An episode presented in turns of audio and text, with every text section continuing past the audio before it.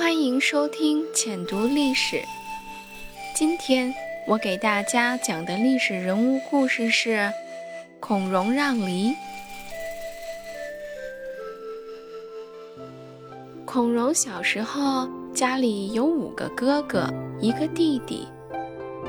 有一天家里吃梨，一盘梨子放在大家面前，哥哥让孔融先拿。你猜，孔融拿了一个什么样的梨？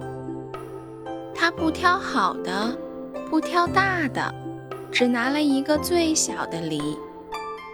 爸爸看见了，心里很高兴。别看这孩子才四岁，还真懂事啊！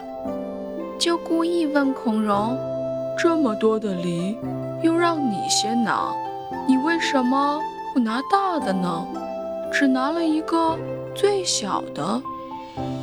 孔融回答说：“我年纪最小，应该拿个最小的，大的留给哥哥吃。”父亲又问他：“你还有个弟弟呢，弟弟不是比你还要小吗？”孔融说：“我比弟弟大，我是哥哥。”我应该把大的留给弟弟吃。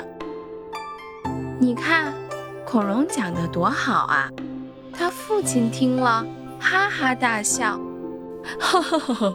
好孩子，好孩子，真是一个好孩子啊！孔融四岁，知道让梨，上让哥哥，下让弟弟，大家都称赞他。后来。孔融成为孔子的二十世孙，为当时著名的建安七子之首，文才甚富。好啦，今天的故事就讲到这里了。有喜欢听历史人物或者名人传记，记得给我们留言哦。